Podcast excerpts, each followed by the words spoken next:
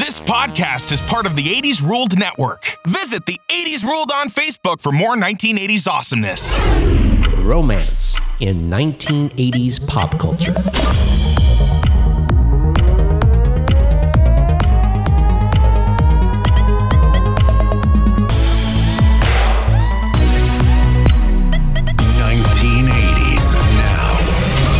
Is this how it's going to be? You're not going to say anything? No, I like listening to the song. Oh, I'll play it again for you. I listen to it all the time. hey, welcome back to another episode of 1980s Now, a weekly examination of the importance of 1980s pop culture and its influence today.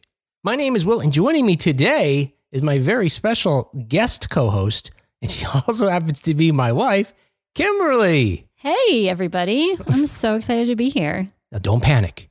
Ray and Kat will be back next week, but they have the week off. You know, Kat was complaining on the last episode. She didn't really get a vacation when we took time off in July, earlier in July. So there you go. Well, So that's that- because you made them record the week you guys were Is that- quote unquote off. I'm doing air quotes. that is probably true. Yeah. I remember. Yeah. Ray was grumbling too.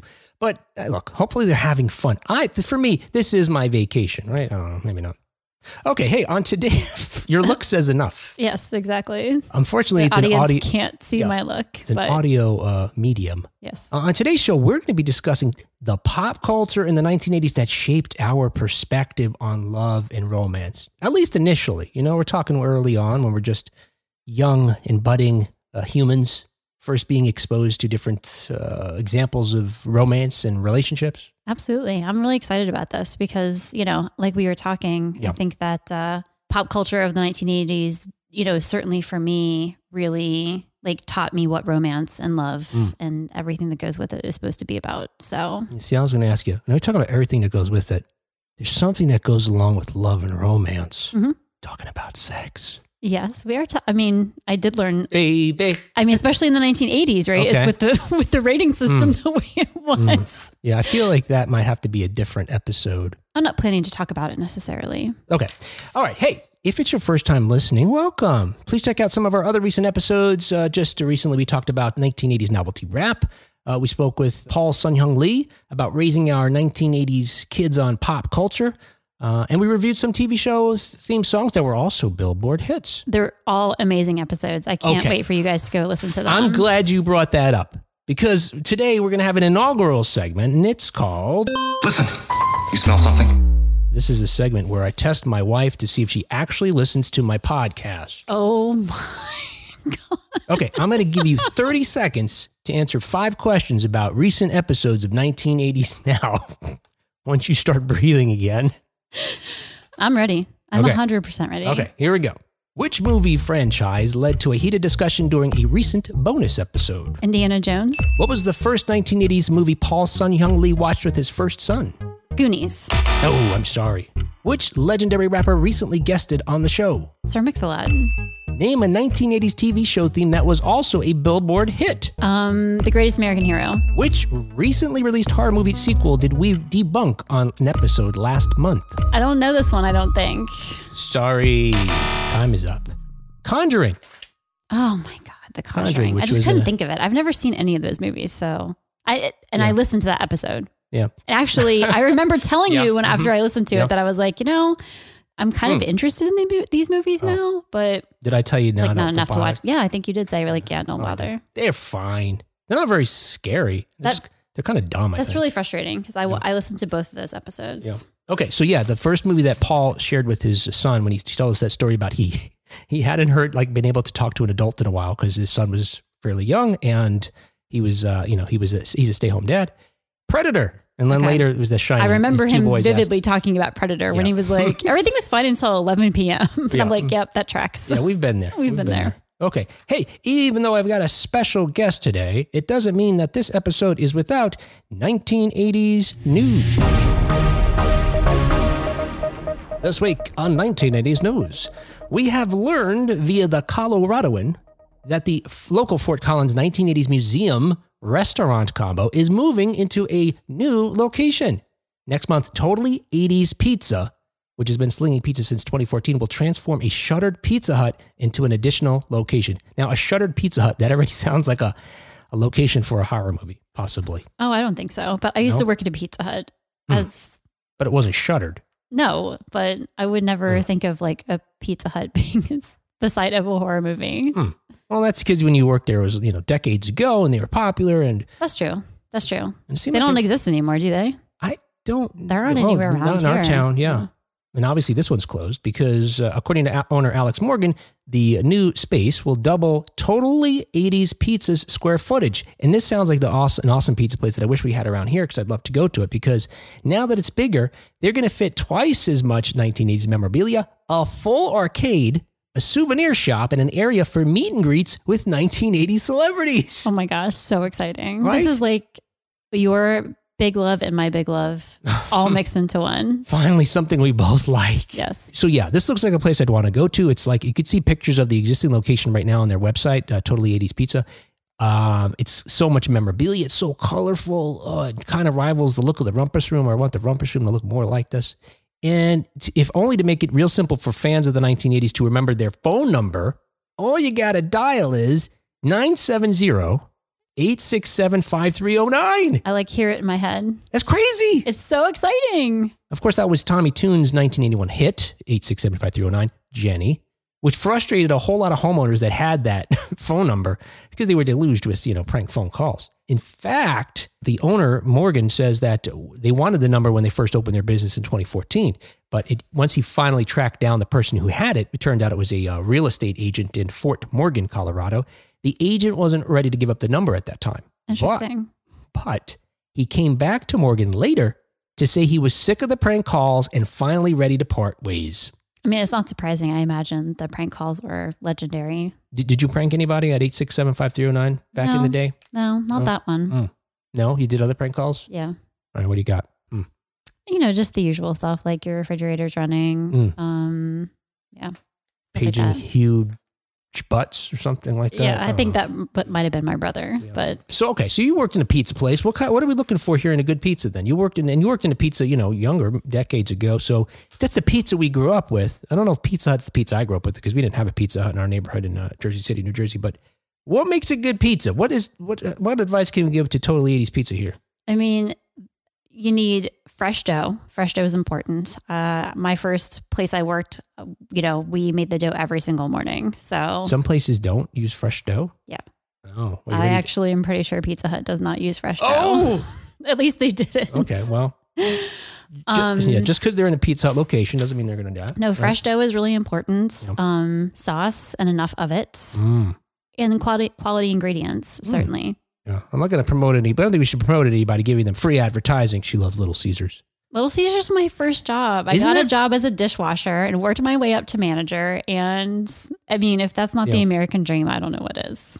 Okay. Hey, also in 1980s news, a recreation of the Ghostbusters Ecto 1 has sold at the 2021 Barrett Jackson Las Vegas auction. Now, unlike the 1959 Cadillac Miller Meteor Futura Duplex limo style and loader combination car, you know the one. Don't give me that look. Of course you know.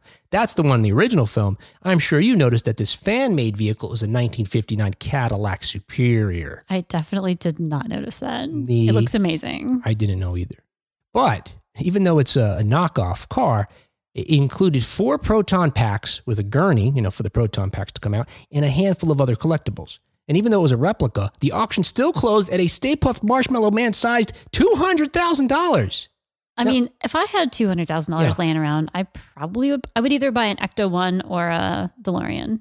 Okay, but wouldn't w- w- w- they wouldn't have to be the actual one used in the film? No, not if it looked just as good. Really? I, I don't know. That doesn't. I, I don't get it. I don't. I don't know why they would. Someone would spend so much money for a car that just looks like something that was in the film. I mean, if you have that kind of money and you love the Ghostbusters as much as I do, Hmm. then you would definitely do it. I guess. Uh, I think the Ghostbusters is in like my top five films of all time. I- you would drive an Ecto one around the neighborhood. Yes, hundred percent. would you put on that siren? Here, here. Yep. Whatever it sounds And I like. would be blaring that uh, music. dum dum. do, do, do, Yes. do, Oh do, my do, God. do, Yes. do, do, do, do, do, Dum dum. Dum dum. Dum One dum. hundred. Can you just do this for the rest of the show? Dum dum. I could. I, you know I could. I know- You know I could. I know. Now, I, I did notice though that this auction house, Barrett Jackson, that in spite, in, in contrast rather to that vehicle, there's another iconic 1980s vehicle that's headed for auction. Next up at the inaugural 2021 Barrett Jackson Houston auction is the Hero Car from Risky Business, which is a 1979 Porsche 928 if you're from the UK or 928 if you're in the US. Multiple 928s were used during the production of the film, but this car was actually featured. And it's not the one that gets submerged into Lake Michigan. That's not the one. That's They didn't, good. they didn't pull it out. That's good. It would stink real bad. I'm Well, you- yeah. assuming. You'd want to get the Carfax and double, double check me on this, but this one is uh one of three cars that were driven on set and one of two of the cars that were used during the chase scene that uh, culminated in Cruz looking straight into the camera and declaring the German carmaker slogan, Porsche, there is no substitute. I do not remember that. No. No, You're a fan of risky business? I am. We're I mean, talking about I've love seen and it- romance. I've seen a. cou- That movie is not about. love okay, this and falls in the other romance. category that we yeah, talked about. exactly. Learned about some stuff on a train that you can do. Yes. Mm. Yeah. This is the movie is not about love and Yeah, romance. Okay. Well, uh, I interesting. certainly learned yeah. Hmm. plenty from that movie, but not about love and Yeah. romance. yeah, Ray had said he learned how to run a, I think, a business out of his home. Mm. Is that right? Certain well, kind I'm of glad it business. wasn't uh, how to, uh, you Mm. know, the famous Tom Cruise dance. Like Oh, gosh. nobody should ever see Ray doing anything like that. Yeah, speaking of love and romance and other sexy things, i- is that a is that a No. turn on? I didn't No. ever. th- Yeah. Hmm. No. Tom Cruise Yeah. in Top Gun, Yeah. that volleyball scene, Yes. a hundred percent turn on. Mhm. Uh, risky business is fine. It's Mhm. fine. It was never, it never lit my fire. You know, I just read an ar- I just read something. I, I, I probably would bring it up on some future episode. I wish I could remember it off the top of my head, but it was something like that. The director Tony Scott that the only reason they added that volleyball scene in it in it was because he said he knew they were making a porn. Yep. So That scene in particular. yeah, I never thought that scene was particularly sexy. Tom Cruise sliding in with a shirt on. You know, if a woman was doing it, it might be sexy. You know, that look with that was pretty popular in the 80s. A woman wearing a dress shirt, a Yeah. man's If shirt. Mm. Rebecca had De Mornay had done that in the mo- film, Yes. then, you know, she could do it now. She- I mean, she- whatever. yeah. of course she could do Yeah, it of now. We're course. talking about the movie though. course. So Hey, in, in other hmm, in other 1980s news, that sounds that so sounds weird. right. Okay, in other 1980s news, As someone who listens to the show thank you. all the time. Ah, I don't know. You got uh, three out of five questions right. I don't know what's that. Some percentage that Ray would know off the top of his head. I What? think I got a higher percentage than Ray would have, and he was on all five of them. I don't know if Ray listens to the show. No, he does listen to the show because he says he doesn't remember it when he listens and he hears it for the first time. He thinks it's fabulous. According to The Guardian, Rose Byrne is deliciously unlikable in a twisted aerobics comedy. Physical, uh, which stars uh, Byrne as Sheila Rubin, a down on herself, unfulfilled housewife in Southern California in 1981, premiered last month on Apple TV. Is that what you call it? Apple Plus. Apple Plus. But Byrne actually plays two versions of the character. Uh, One is the polite at the school gates smiling face of domestic bliss. And then in voiceover, you hear this continuous running internal dialogue that fuels her self hatred, telling her she's fat, she's old, she's out of control, she's useless. We see her as the glamorous wife to an upstart politician, but then we see her stripping off her clothes in a dirty motel to eat three burgers and a milkshake all alone before puking it back up. Yeah, she clearly has bulimia Yeah, well, yeah, I guess. I mean, that was something else. that and probably other things based on what we saw. Yeah. So so Kimberly and I watched the first episode, and it seems like based on the fact that the first image is Burn in uh, you know workout gear, uh, all of the period, uh, is about to film a workout video. In 19, seem- yeah, in 1986. in 1986. We know she's going to achieve some level of success in that industry, but t- the, fl- most of the episode is a flashback when she's still struggling with these different things. What is this show? I, I don't, I don't, I don't know how to categorize it. I didn't know anything about it going in. Did you know anything about it? What to expect? no, I knew nothing. And I knew it was, I- it, I don't remember how I knew this, but it seemed like it was going to be dark somehow. Oh, okay. Um, I wasn't sure how. Yeah. But what it is is, you know, uh, it is a show about a mentally unstable woman, a- a mentally uh, unwell woman Mm-hmm. who is severely struggling and with um, an eating disorder, and how she's grappling with that. And I'm real, I'm really excited to keep watching it. Actually, as challenging as that kind of material can be, Yeah. to see where this goes. Um, you know, one thing I found. One thing I found really interesting about it is the Mhm. self dialogue, and while Yeah. hers is definitely driven by this mental illness she has, Yeah. um, every woman I know Yeah. has a somewhat similar dialogue. yeah. I've never seen a Oh. show Yeah. ever that shows that. And it was really stunning. and the show, show's creator Annie Weissman has a background as a playwright, and I think that's clear because it's unlike any other TV series in the way that things unfold. You couldn't really tell what was going to happen next. It wasn't hitting those familiar sort of, you know, tropey uh, points that it had to hit, you know, for a pilot episode or something. And yeah, that dialogue, I, I mean, I, yeah, usually that's used for humorous purposes and sometimes it's funny, but it's uncomfortable to listen to. And I know you're characterizing her as having a mental illness. I don't know anything about bulimia. I don't, I don't mean to disparage anybody. I don't know if, how that's categorized as far as. I don't either. So I don't want to. Yeah. But so I don't, regardless of how that particular s- Yeah. her situation with around Yeah. her eating disorder is is categorized because I don't I'm not a psychologist and don't know that. Like there is clearly other mental illness Something's there. going Like her on. self-hatred. See, I, I don't think I agree with you because, like you said, you said all that stuff, but then you said most women or many women have that kind of internal dialogue. And I want to say men do too.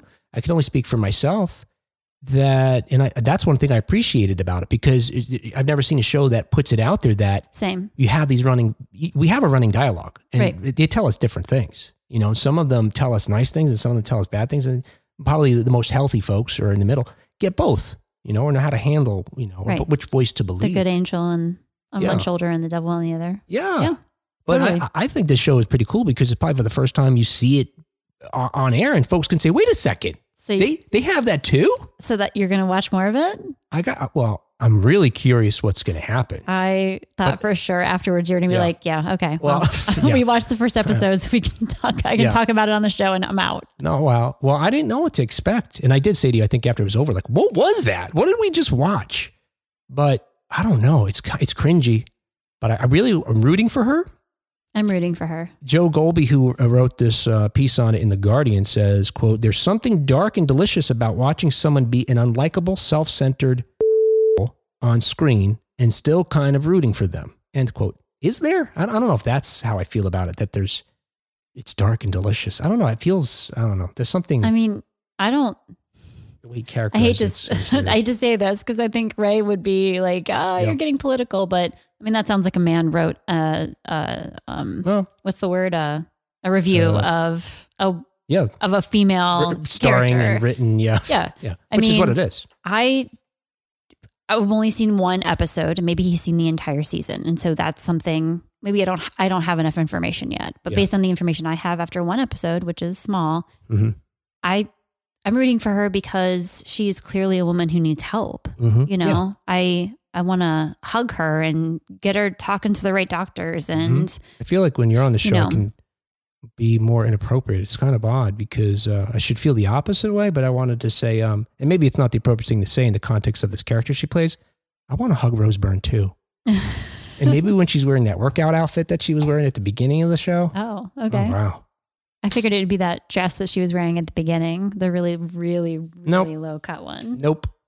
That leotard and uh, tights and the socks or whatever it was. I don't even remember. That's your Princess Leia Uh, I don't know. fantasy. This is a perfect time to say that was 1980s news. If you like the show, and how could you not? My my adorable, smart, entertaining, talented, beautiful wife is on it with me. Kimberly, thanks for joining me today. Please go to podcastawards.com and this is it. This is it, folks. This is the last week to do it. The end of, end of July, maybe the end of the show. Unless we it's get not the end of the show. hey, hey, we gotta sell it out. We gotta sell it here. That's not why The they should show go and may vote. be The show is over. an incredible show. That's true. But So- also, even if you thought it was a mediocre show that you really enjoy a little bit, it's going to be gone if we don't win this. Do you hear me? It's I wish over. you could see how ridiculous he all looks here, folks. Podcastawards.com, two categories People's Choice, TV and film. If we if we get nominated in either of those, you know, that's that's enough to keep us on the air. Okay? There you It go. really would help. Like Say b- that. helps book guests. Yes, that's So- well, that's true. Hey, today on the show, we're going to be talking about how 1980s pop culture shaped our at least initial perspectives on love and romance. Um, I think just as a sort of a uh, threshold question, I wanted to ask you was thinking about pop culture generally, and may this may some of this may predate 1980s a little bit. And I know I have one example of something that really had an effect on me. That's just after the 1980s, but it was created in the 1980s, so that counts still. So my first, you know, quote unquote romantic feelings I had growing up amounted to nothing more than a crush. So, um, who was your first celebrity crush? This is really hard because I feel like there were a few in pretty rapid succession. Because you know, when you're a kid, you're like wow, you're um, devouring pop culture, right? And so it's hard for me to say which one was first. Like I remember, like being a being a person in the Yeah. Uh, you know growing up in the eighties. Yep. Um, and what? Why are you I laughing can't at help me? it. Uh, I'm sorry. I feel like I can't say why I'm laughing though. But just the you fact told me to pick one, and I'm picking multiples. No, no, Oh. not at all. The fact that you're you're prepared to say that you started off that way, where "Oh, look, how can I pick one? There's just after rapid succession, there was one after the other, and I'm thinking I got two. It's so reflective of our later love lives. Yes. that it seems like it's proving our point about how pop culture influenced, or maybe maybe we brought something to it already. I guess that's probably really what. Anyway, so yeah, okay, so so what do you got? So Your I'm pretty fondest sure ones or I'm some, I'm yeah. pretty sure in in this order it would be Yep. Sean Astin from The Goonies. Okay. Mikey. Yep. Then Harrison Ford Wow, from that's- Star Wars. All right, we're we're not narrowing in. zo- zo- We're not just zoning in, zoning in, honing in on a type here at all. well, I'm gonna blow your mind with the next adventurer, one. maybe I'm saying so far, adventurer. Uh, Joey McIntyre from New Kids on the Block. oh boy, Mm. Mm. this is wow. Now maybe if you could combine all three, you'd get like a superhuman. I mean, I But um, I don't even know if I can talk. I think from Joey, you want the singing ability. Other than that, I don't know. and the blue eyes. okay, I think Harrison Ford's got blue eyes. Maybe Uh, I don't really know. I'd love to be. close Harrison enough to find Ford out. has brown eyes. All right, I didn't notice. all right, you noticed. You had a crush on him. Anybody else? Is that it? I mean, those are the three that stand out the Okay. most. Yeah, I definitely had others. All right, slow Um, down there. I don't want to know about them all. just kidding. I'm just kidding. You're way too secure for this. What about you? Yeah, I want to hear about yours. Well, the two that come to mind immediately, and I think I've said these on the show before, and these predate the 1980s, but this is when I was first feeling feelings of love, really. I think the earliest one was Daphne from Uh, Scooby Doo. And then around that same time, Batgirl. And not necessarily, Bar- I'm talking about Batgirl and Batman 66, so played by Yvonne Craig. And I'm, I don't think I'm even talking about Barbara Gordon. I'm talking about Batgirl. So when she's in the, oh, now I realize this is related to the Rose Byrne thing, I think. When she's wearing the purple spandex. Oh, right. uh, that very much outfit, looks like an 80s. and the yeah, I mean it's set in the '60s, but yeah, the tight whatever they are, lycra pants or whatever, Mhm. purple, and it's not of an '80s color. She's got the red-haired wig to disguise so herself. two girls, Yeah. one a cartoon, another not Yeah. a human. Um, Mhm. red hair wearing Yeah. purple is Yeah. your jam. Ha, That's your see? jam. I have a type. All right, so along those lines, the earliest films that I remember that began to inspire romantic passion with, within me predate the '80s, but just a little bit. Well, that's because you're older than me. Oh, gotta point that out every chance she gets. Well, actually, I think it is instructive for the conversation oh, because okay, yeah, you know, my 80s, like I was 13 Yep. at the end of the 80s. now let's not start doing math about how old we were at certain times during our lives. No, no, no. I'm just saying though, but like, Yes.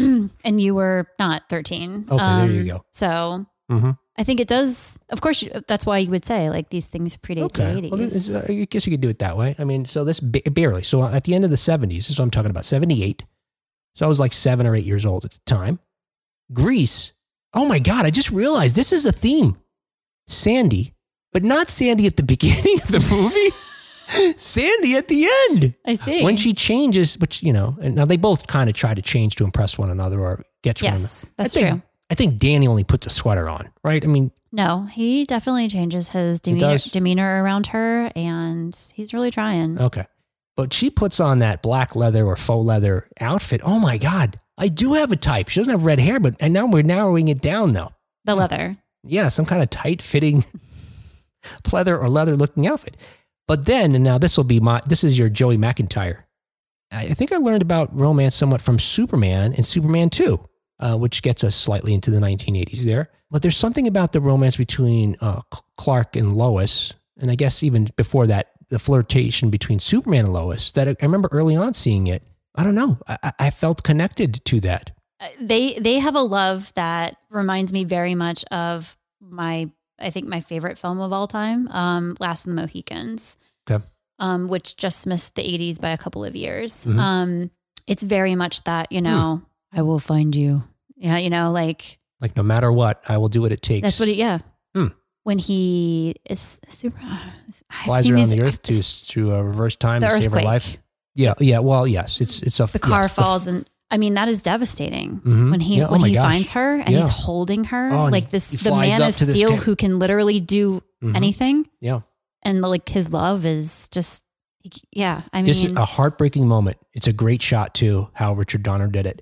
oh, Richard Donner is amazing. Christopher Reeve looks up, you know, Superman looks up and he screams, "Ah!" and he flies up to the cam- uh, towards the camera to the sky. yeah, I mean, the heartbreak. Oh. To me, the heartbreaking part is before then. Well, yes, but I mean, in that moment, i- his anguish, and it's that moment that connects what just happened to him flying around the earth, like I'm gonna screw it, I'm gonna do what my father told me never to do. Right. You Right. know? Anyway, okay. Yeah. So, um, early films for you that you felt sort of, uh, I guess, first kindled a romantic feeling Um, within you. Yeah, so I've got a long list All from right. the 80s, so I won't read the whole Yes, thing. we don't have Um, that much time. Kiss Me Goodbye. Hmm. I, I see what this most of this episode is going to be. Me saying, what, what was that movie? You've loved this movie. We've Kiss Me talked- Goodbye. It's Is that the the one Sally where- Field movie. Sally Field, James Caan, and Oh, okay. um, Yeah. Jeff Bridges. Oh, this is the one where he's a tap dancing uh, Tap actor. dancing. Yeah. Oh yes. Mm-hmm. yes. Yes. That's a great film. Um, Romancing the Stone. Hmm. Like very again, we're going back to the adventurer. Uh, Mhm. you know, this bookish woman goes off on this crazy wild adventure and meets this Indiana Jones. I mean, I did not see the Indi- Indiana Jones movies until until Crusade came out. Oh, okay. My So this is- parents like had seen them, but they, they weren't super into them. You know, it was kind of thing they watch once and then, you know, never Oh watch again. goodness.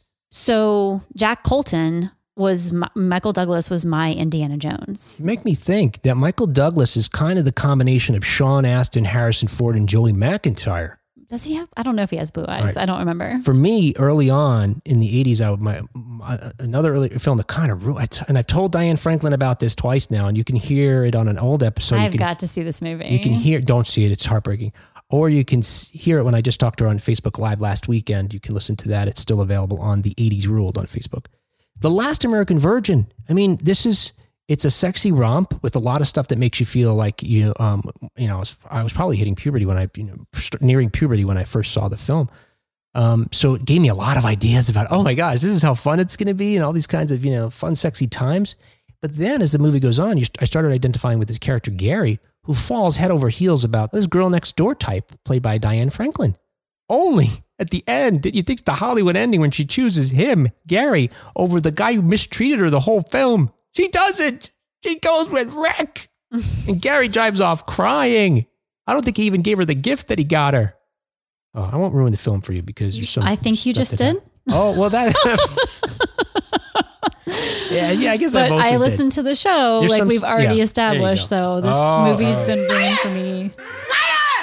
Um, I'm sorry. Oh, I don't know. Okay. That is Three out an of five. inappropriate use of She got that three out of five there. button, which I think you've been called All right. on before. You got another one? Speaking of John Travolta and Olivia Oh, Newton-John, Right. Okay. Two of a Kind is one of my favorite 1980s movies about Mm. romance. You picked the second best one that they were in together, I suppose. Yes. Okay. Although I'm really feel like I should come back on the show to talk about Grease too at some point. I'm just like laying down that marker Hmm. because Well, someone just wrote us about we should do a Grease 2 episode. y- uh, you should and someone who loves Grease too should be on that show is all I'm saying. Hmm. Okay. Yeah. I think Michelle Pfeiffer does. I'm sure she does. As she should. actually, I don't know that she does. it's such a good movie. Oh, boy. Okay.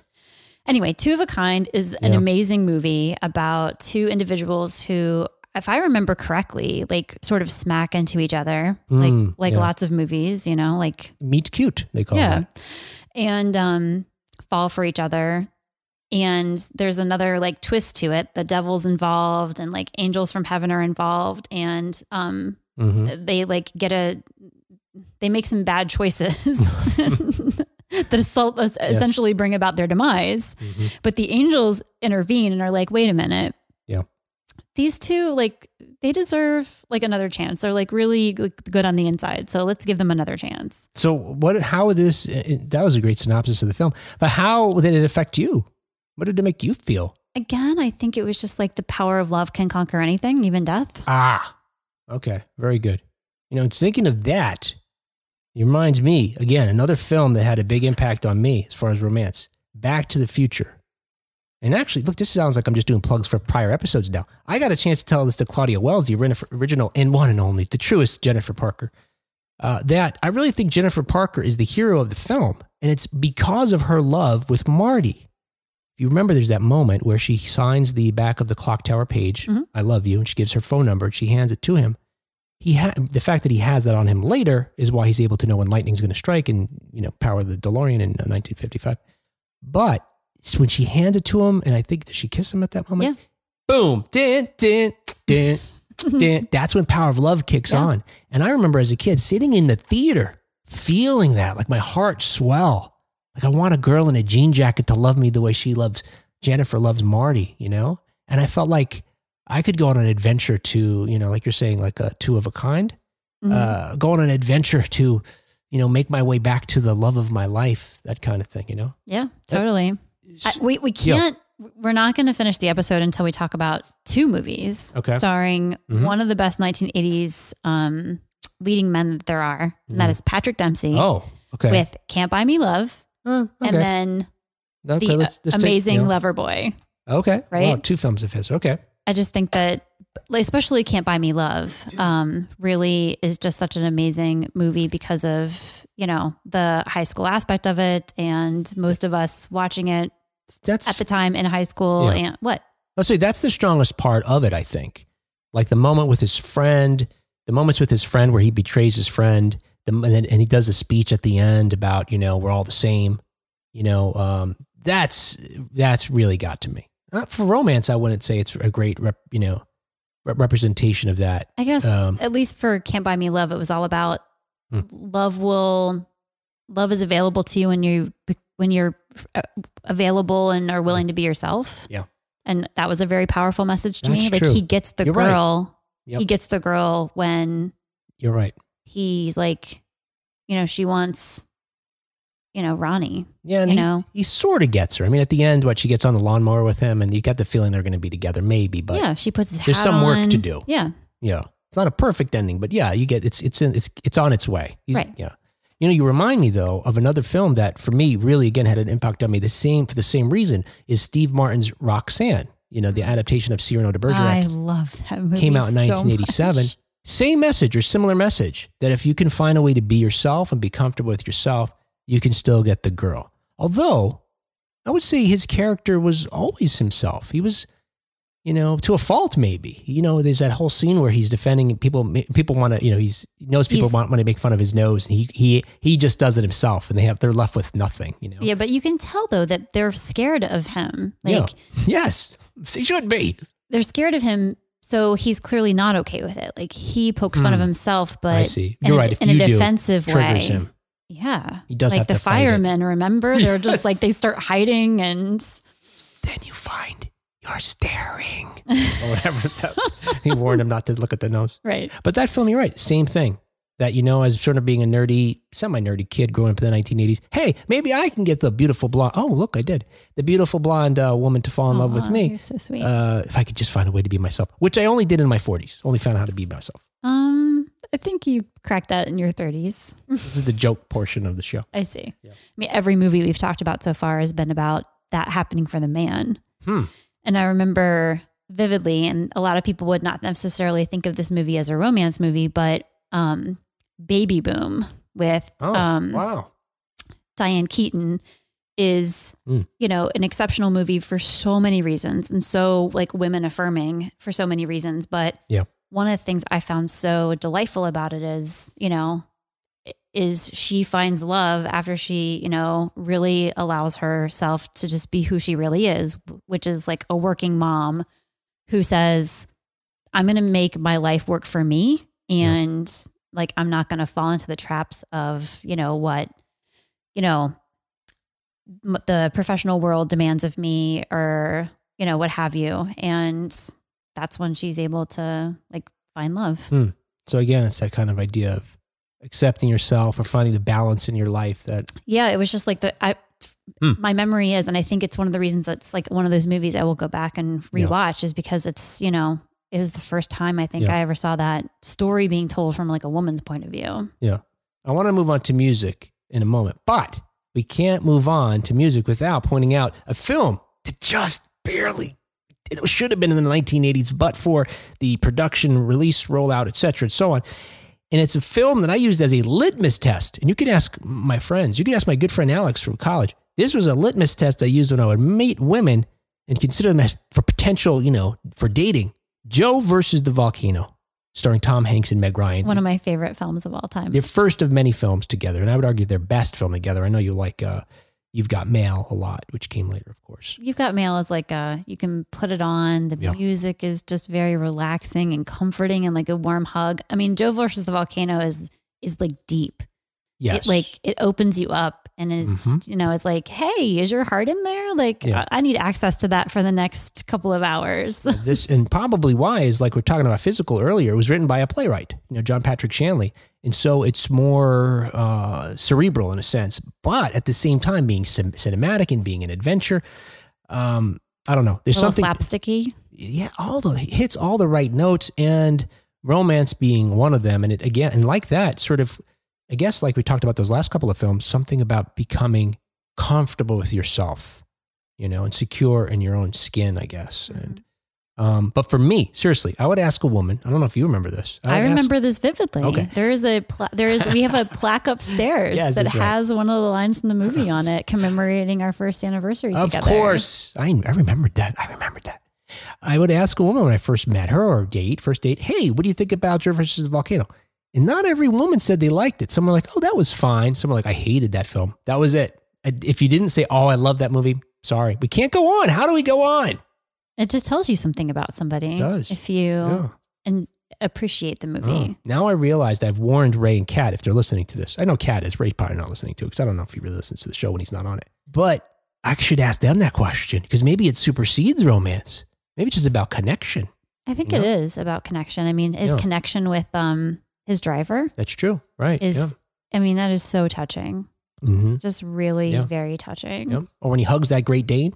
Okay, this is not a film review thing. So you remind me that I've got these lists. One's from the AFI, and another was put together by the Tampa Bay Times. Uh, the Tampa Bay Times, but you know who the AFI is, the American Film Institute. They do Of tons of course. lists, best this, best that. Tampa Bay Times in 2015 actually looked at that and looked at a bunch of other lists, considered the chemistry of the stars, the engagement of the storylines. They tossed out some uh, movies that were comedies with a love angle thrown in, like 16 Candles, and also movies where the love stories were forced, according to the Tampa, Tampa Ti- uh, Bay Times. So no Pretty in Pink.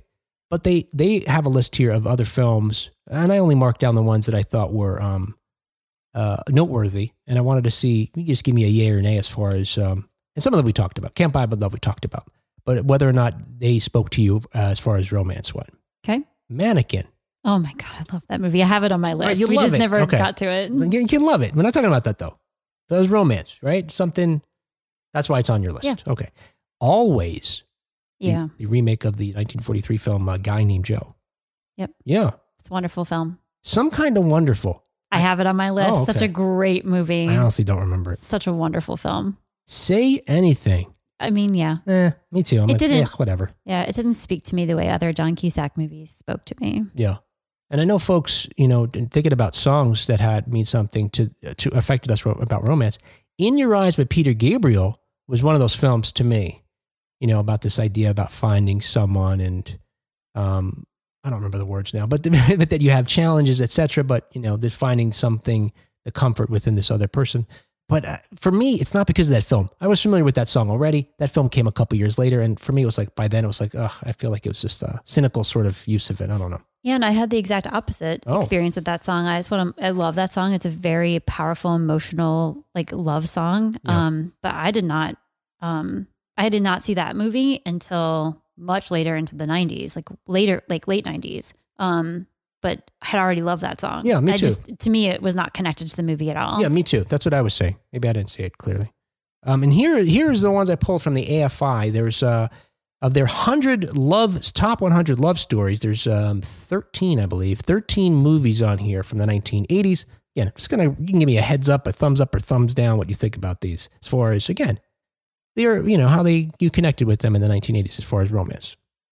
Uh, Out of Africa. Never saw it. Me neither. Too young. Moonstruck. Oh yeah, that's a good Mm. one. No, That's John Patrick Shanley again. On Golden Pond. Nope. Too young and never thought of it as a romance. When Harry Met Sally. yes, of course, absolutely. Yeah, especially that ending when the New Year's Eve thing when he comes, you know, he realizes he wants to be with her. Officer and a Gentleman. Mm. Uh, I only could think about the to tragic end to his friend in that film, which is nothing to do with romance. It's horrible. Um, Reds? Is that a romance movie? I don't know. Never I saw thought that it. was about communists or military or something. Yeah, I don't know. Uh, Roxanne's on here, of course. Uh, Witness. I never thought about that as a romance. Me neither. Uh, it's like a thriller or a crime movie. Unbearable Lightness of Being. I, I've never seen it.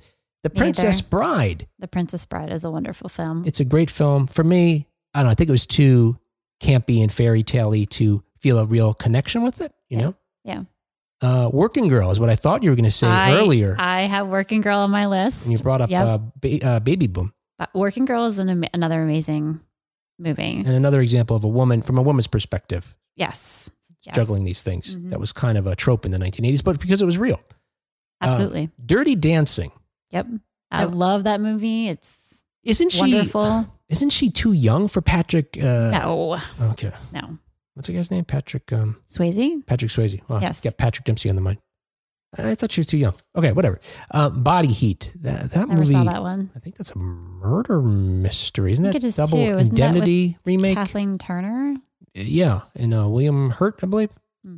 All right, enough about that. Okay, I just got a couple. Let's talk about songs. I only have a couple. I Mhm. already already named one as far as in your eyes. Um, what are songs that's uh, from the 1980s that speak to or spoke to you as far as love and romance that you connected with as you were coming coming up? The first one that I want to talk about is Glory of Love. Oh from yes, Um, Karate Kid Part Two. Yes, Because while I I do got not that too. think of Karate Kid Part Two, Yeah. I do not think of any of the Karate Kids as like romance movies. Hmm. Um, that's just not what they are to me. I, you know, um, that doesn't mean there can't be romance in it, but Sure. that's just not the thing. But that song, holy Yeah. cow, just Yeah, amazing. Yeah. Like I hear that song and I can picture like in my head every time. like a knight in shining armor. They're running on the, you know, Mhm. they're running and Mm-hmm. They look down at the they're ruins of that splashing- old, yeah, uh, they're splashing each castle other or with whatever. water, and it's just it's wonderful. Um, Mhm. like heart swelling, just powerful, powerful love song. Two Richard Marx songs, Hmm. "Hold On to the Night" and "Endless Summer Nights." Um, I mean, Richard Marx's ballads in the 1980s were just everything Absolutely. so powerful. And I don't even have the other one on here, right here waiting for you, which is his first big one. Mhm. Um, and I'm still super pumped. I, I really want Richard to come on the show. He's just like so great. Yes. A couple of, uh, and I'm a little embarrassed to say I don't know if they're Phil Collins songs or they're Genesis songs, but A Groovy Kind of Love Okay. and Against All Odds, Mm. both just, again, just heart aching, just Yeah. you know, especially against all odds. Um, and then When I'm With You by Sheriff, which is like one of my favorite love songs of all time. Yeah, most of those songs, you know, this probably won't surprise you. Most of those songs, I didn't feel my heart swelling. You know, um, not that music doesn't affect me; it certainly does. It affects me greatly. Yes. Um, I think that in that age, I was, you know, I don't know that I wanted to feel the feelings that some songs made me feel, uh, and mostly because those types of songs, I didn't necessarily feel romantic. It sort of feel down, you know, because some of the, a lot, some of them just sound. Uh, and- well, some love songs like "Against All Odds." Oh my God, I could just think of that. How can I just let you walk? Oh my God, I feel like crying already. Yeah. It just really, you know, so I didn't want to feel that way. Mm-hmm. Now I have a much shorter list than won't surprise you at all. Bonnie Tyler, "Total Eclipse of the Heart." Great song. 1983. I could still remember being in a basement party, sixth, seventh, eighth grade. I don't remember what it was. Slow dancing with some girl. Like I just had probably learned to slow dance like the month before. and it was only because another girl had dragged me onto the dance floor. Th- I- You know, it's- I'm so grateful that she did this too. She said to me, Do you know how to dance? And I was like, No. And she was like, All right, well, I'm going to teach you. And boom, she just dragged me out there. And yeah, she, I would say she forced me to dance with her. I did that with a couple But I of did. guys, You did? like seventh, eighth grade dances. Yeah. oh my gosh, it got me over my fear of dancing, you know? I mean, I, I was okay break dancing, but slow dancing, no. But that led me to be at between the combination of break dancing and dance, now slow dancing with girls, I could just dance, be fine. The Power of Love, which we mentioned already, In Your Eyes, we mentioned already. And then now this is a song that I associate with romance, but this is my one song that's a down song as far as uh, love goes. And I think it's a song I would listen to. I felt like this girl doesn't like me anymore. Drive by the Cars, 1984. Who's going to take you home tonight? Gotcha. Uh, you're already in our house, Kimberly, so you don't have anywhere to go. You know, Um, one thing I just want to say, um, Yeah. uh, uh, but what I was d- doing research for the show, like I went and back and listened to a bunch of old 80s love songs. And one of the things I found really interesting Yeah. um, is that there are a lot of 80s love songs that I would have put on my list. And I Hmm. decided not to. And here's why. Mm-hmm. While they came out in the 80s, Yeah. to me, there is a, c- a- a- a specific delineation in my mind, and Yeah. it's o- obviously only personal to me, and I'm the only one who understands the algorithm. Yeah. Um, like there are some songs, like there were a bunch of Air Supply songs on Oh, the yeah. on the list I found, um, and loved Air Supply when I was Sure. Mm-hmm. a kid. I think Air Supply was literally one of my first albums. Hmm. Um, loved Air Supply, but to me, in my mind, like Yeah. Air Supply was my mom's music. Oh, okay. Yeah. So like Mhm. it wasn't my music. Yep. And then even some like Kenny Rogers songs that I love, REO Speedwagon, like those were my mom's songs. So like Gotcha. and, and many of those songs, like if you had asked me what decade they came out in, I would have said the 70s because I think of them as my mom's songs. I never thought about that. I wonder if I do that too, a comp- compartmentalize. So now I know I can recall songs that I, I was introduced to because of my parents. My mom likes this song when I was a kid. My dad had this album. Does that keep me from feeling like, well, hey, none of the songs I talked about today are songs I, I know of because of my parents. So maybe there is something to that for, you know, I think what people not only you. I Beyond think it, I think for again speaking only for myself obviously, but I think for love and romance that makes sense. Yeah. Right? Mhm. Because Sure. it's you. we don't like- associate them with love and romance. no. Yeah. Um so Yeah. anyway, I found that I was fascinated Mm. when I realized that ho- that these songs were Right. 80 songs when I did not think they were. Okay. Anything else? We've been talking for an hour. Okay. That could be everything. We can come back on and I'll figure out more of my uh uh hmm. I was gonna say fetishes. That sounds terrible. Um, was thinking please back cut to that the- out of the show. Just thinking about how I, f- you know, I, I appreciate you coming on for lots of reasons. If not only because I figured out the uh, nexus, uh, you know, the uh, Venn diagram of, of my early crushes had something to do with spandex. It just came down to spandex. I guess so. Yeah. Yeah. All It's right. good that you Yeah. know this about yourself now. Well, I know it now. Thanks to you for coming on. And thanks for coming on for filling in for Ray and Kat. I thoroughly appreciate it. This is a lot of fun. So So, Ray and a Cat and I will talk to you next time on 1980s Now. Bye.